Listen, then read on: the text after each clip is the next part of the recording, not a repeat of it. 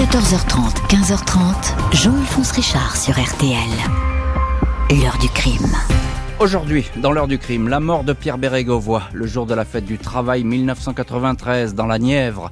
L'ancien Premier ministre de François Mitterrand va être retrouvé mort dans un coin tranquille. D'emblée, le suicide d'un homme dépressif ne fait aucun doute. Samedi 1er mai 1993, peu après 18h, Jean-François Ragounod, chauffeur de Pierre Bérégovoy, et le brigadier Sylvain Lesport, son officier de sécurité, reviennent à pied sur le chemin du canal de la Jonction à Nevers. Le temps est maussade, il pleut. Les deux hommes rejoignent la voiture du ministre, stationnée dans cet endroit paisible, non loin du lieu dit le peuplier isolé. Quelques minutes auparavant, Pierre Bérégovoy a demandé à son chauffeur de le laisser seul dans la Renault 25 de fonction et d'aller chercher le garde du corps, lequel n'est pas très loin, il se trouve dans un camping proche, où l'ancien Premier ministre et député vient juste de remettre des médailles après une compétition de canoë-kayak. De retour à la voiture, le chauffeur et le policier ne voient pas le ministre. Ils remarquent que la boîte à gants est ouverte et que l'arme de service du garde du corps, un 357 Magnum, a disparu. Ils pressentent tout de suite le pire, ils se mettent à courir sur le chemin de halage. Au bout de 200 mètres, ils aperçoivent le corps du ministre au sol dans son par-dessus sombre. Le revolver est à proximité. Pierre Bérégovoy, 67 ans, porte une blessure à la tempe droite. Il respire encore. Le brigadier Lesport le prend dans ses bras. Je lui ai dénoué le nœud de sa cravate, ouvert le col de sa chemise, dira-t-il. Il s'exclame. Pourquoi? Mais pourquoi avez-vous fait ça? Le chauffeur se précipite à la voiture pour appeler les secours, mais le téléphone du véhicule ne passe pas sur cette rive bordée d'arbres. Il court alors à la maison voisine. À 18h19, les pompiers sont alertés. Pierre Bérégovoy est hospitalisé à Nevers. La nouvelle se répand rapidement. Un prêtre, l'abbé Pierre Chiez, donne aux blessés inconscients non pas l'ultime sacrement, l'extrême onction, mais l'absolution. Le ministre est ensuite transféré par hélicoptère à l'hôpital du Val-de-Grâce à Paris. Quand l'appareil décolle, Pierre Bérégovoy est plongé dans un coma profond. Il est déclaré mort par le directeur du SAMU de Nevers, le docteur Alain Chantegray, à 22h15, juste avant l'arrivée à Paris. Le procureur de Nevers, Dominique Lebras, sait que la nouvelle va faire du bruit. Il veut prendre toutes les précautions pour que les circonstances du décès soient éclaircies. Une autopsie n'était pas prévue, mais il insiste pour qu'elle soit réalisée. Dans la nuit, le procureur Lebras, le juge d'instruction Philippe Vanier et le lieutenant-colonel Michel Lucas, patron de la section de recherche de Bourges, sont à Paris. Le corps de Pierre Bérégovoy est sorti du Val-de-Grâce en catimini dans une ambulance anonyme, transporté à l'Institut médico-légal. L'autopsie indique qu'un projectile tiré à bout touchant a pénétré dans la tempe droite pour ressortir du côté gauche du crâne, légèrement de bas en haut, aucune autre lésion n'est constatée, aucune marque de défense n'est présente sur le corps. La balistique établit que la balle utilisée correspond bien au revolver 357 Magnum que le garde du corps avait laissé dans la boîte à gants. Aucun doute, il s'agit bien d'un suicide. Le geste fatal de Pierre Bérégovoy s'explique facilement. Depuis la défaite de la gauche aux législatives au mois de mars, il était en pleine dépression. Il avait démissionné de son poste de Premier ministre un mois avant de se donner la mort. Bérégovoy vivait mal cet échec politique. Il était également dans la tourmente, obsédé par une affaire de prêt personnel douteux. Un million de francs sans intérêt, consenti par un proche et sulfureux ami du président Mitterrand, Roger Patrice Pelat. De l'argent qui avait servi à acquérir son appartement dans le 16e arrondissement de Paris. Un juge enquête sur cette histoire. Bérégovoy ne supportait pas de passer pour un malhonnête. Il prenait des anxiolytiques. Quelques jours avant les obsèques, François Mitterrand accuse les juges et les journalistes d'avoir poussé à bout Pierre Bérégovoy. Toutes les explications du monde ne justifieront pas qu'on ait pu livrer aux chiens l'honneur d'un homme et finalement sa vie. 14h30, 15h30, Jean-Alphonse Richard sur RTL. L'heure du crime. Au programme aujourd'hui de l'heure du crime, la mort de l'ancien Premier ministre Pierre Bérégovoy le 1er mai 1993 à Nevers. Pour les autorités, le suicide ne fait aucun doute, même si plusieurs questions se posent. Les gendarmes mènent tout en œuvre pour éclaircir les circonstances de la tragédie. La chronologie des faits est établie. Ce 1er mai, Pierre Bérégovoy a déjeuné avec son épouse Gilberte chez sa sœur à Pougles-les-Eaux, à 10 km de Nevers. Il est revenu en ville en voiture euh, sans son épouse, accompagné de son chauffeur et de son officier de sécurité. Il est repassé chez lui au 13-15 rue Saint-Martin. Il pleuvait. Il a pris son imperméable. Il a assisté à une course cycliste, puis a demandé être conduit à la gare. Il se rend seul dans le hall où il scrute pendant plusieurs minutes le tableau horaire. Il va ensuite passer du temps, toujours seul, dans le palais ducal un édifice historique pas très loin de la mairie, fermé au public en ce jour férié. Personne ne sait ce qu'il a fait ici. Peu avant 18 heures, le chauffeur et le garde du corps sont venus le chercher, direction le camping municipal pour la compétition de canoë-kayak. Le brigadier de l'Esport reste sur place. Le ministre demande au chauffeur de le conduire au bord du canal. Quelques minutes plus tard, alors qu'il désirait être seul, il se donne la mort. Gilberte Bérégovoy savait que son mari était déprimé, mais elle a du mal à imaginer le suicide, pour la simple et bonne raison qu'il n'a pas laissé de lettres. Il aurait pu en poster une à la gare, en déposer une au palais ducal où il s'est isolé, mais aucun courrier ne parvient à la famille. Les enquêteurs ne vont pas découvrir de courrier ou de mots dans ses affaires, pas plus que dans son appartement ou à la mairie de Nevers. Les balisticiens font vite état d'une curiosité le revolver 357 Magnum utilisé par Pierre Bérégovoy n'a pas tiré une seule balle, mais deux. L'officier de sécurité certifie que deux projectiles manquent. Aucun témoin ne semble avoir entendu les déflagrations. Un jogger qui passait non loin de la scène au moment où les coups de feu ont été tirés assure qu'il n'a rien entendu. Les enquêteurs en sont réduits à formuler des hypothèses.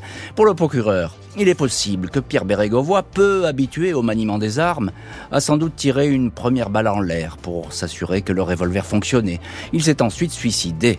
Les recherches pour retrouver les douilles ne donnent rien. Aucune des deux ne réapparaît dans ce coin couvert d'herbe. Les détecteurs de métaux ne repèrent rien. Les gendarmes se penchent aussi sur la téléphonie très peu de temps avant de mourir. Pierre Bérégovoy a passé deux coups de fil depuis l'appareil embarqué dans la Renault 25 de fonction. À chaque fois, comme c'est l'usage, le chauffeur est sorti du véhicule. Premier appel à Nevers à 17h48, durée 32 secondes.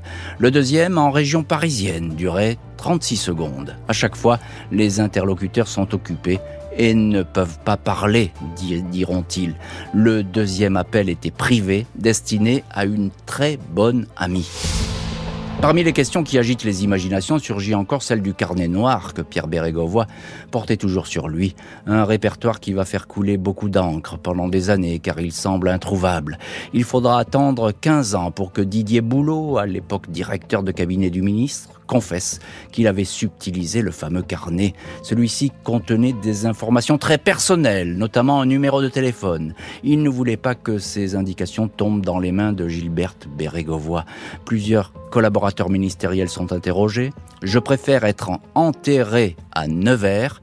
C'est encore là qu'il y a le moins d'hypocrites, aurait déclaré un jour Pierre Bérégovoy. Retour aujourd'hui dans l'heure du crime sur la mort de Pierre Bérégovoy, le 1er mai 1993, près d'un canal à Nevers. Un suicide, dont conclut le procureur et les gendarmes, hypothèse qui ne convainc pas du tout, pas tout le monde. Huit ans après le drame, un rapport de police suscite les interrogations. 30 mars 2001, une note de synthèse consacrée à la mort de Pierre Bérégovoy et intitulée L'étrange suicide arrive sur le bureau du patron des renseignements généraux, le commissaire Yves Bertrand.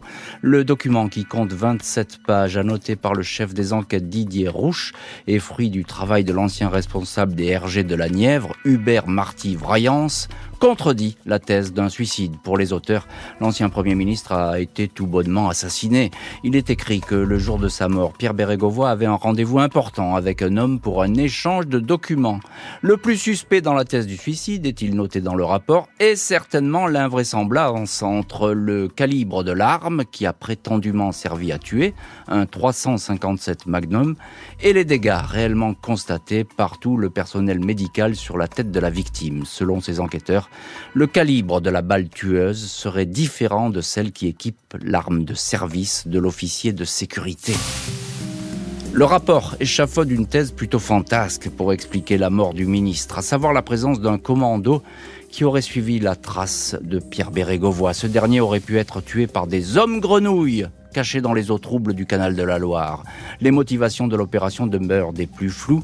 Les autorités tombent des nues en apprenant l'existence d'un tel document et même le directeur des RG, Yves Bertrand, se désolidarise des conclusions. Elle serait le fruit des seules réflexions de l'ancien commissaire Marty Vraillant, se présentait comme un adepte des théories du complot.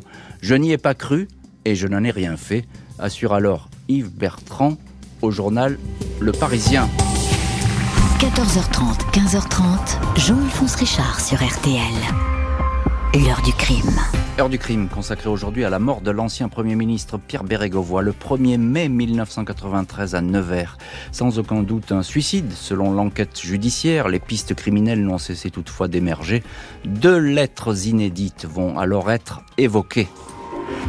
2008, le journaliste Jacques Folloroux révèle dans son livre Bérégovoy le dernier secret l'existence de deux lettres posthumes rédigées par l'ex-premier ministre quelques semaines avant sa mort. Son gendre, l'avocat d'affaires Vincent Sol, marié à Lise Bérégovoy, révèle avoir reçu alors la visite de son beau-père. Il m'a remis deux lettres. La première m'était adressée, je l'ai ouverte. Il me demandait de m'occuper de sa famille après sa mort. La seconde était au nom de François Mitterrand, raconte Vincent Sol. L'avocat ajoute qu'il n'a pas ouvert la deuxième lettre destinée au président de la République. Je suppose qu'il devait lui annoncer la même chose qu'à moi, à savoir sa volonté de disparaître. Poursuit Vincent Sol. Il explique avoir clairement dit à son beau-père qu'il ne pouvait pas envoyer une telle lettre au chef de l'État. Il l'a donc détruite avec l'accord de Pierre Bérégovoy. Quand il me l'a remise, j'étais furieux, indique Maître Sol. Je l'ai déchirée et jetée devant lui.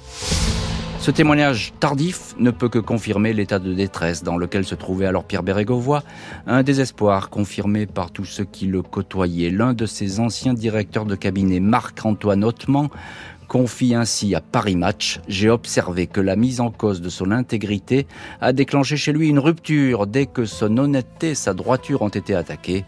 Il a alors connu une souffrance indescriptible. Le président Mitterrand aurait un jour rapporté cette confidence faite par l'un de ses ministres, Michel Charras.